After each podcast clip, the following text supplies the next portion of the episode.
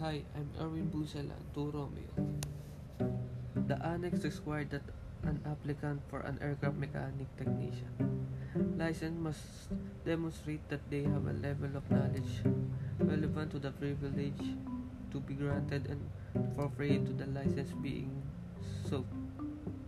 The scope of such knowledge must include awareness of the relevant rules and regulations, including airworthiness requirements and the system for approving aircraft maintenance organization and their procedure.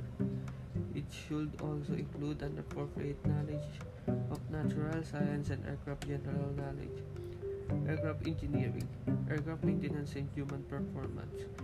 In respects of human performance, Annex 1 specifically directs attention to the human factors training. Doc 96 83 as a source of guidance material to inform the development of appropriate training programs on human performance.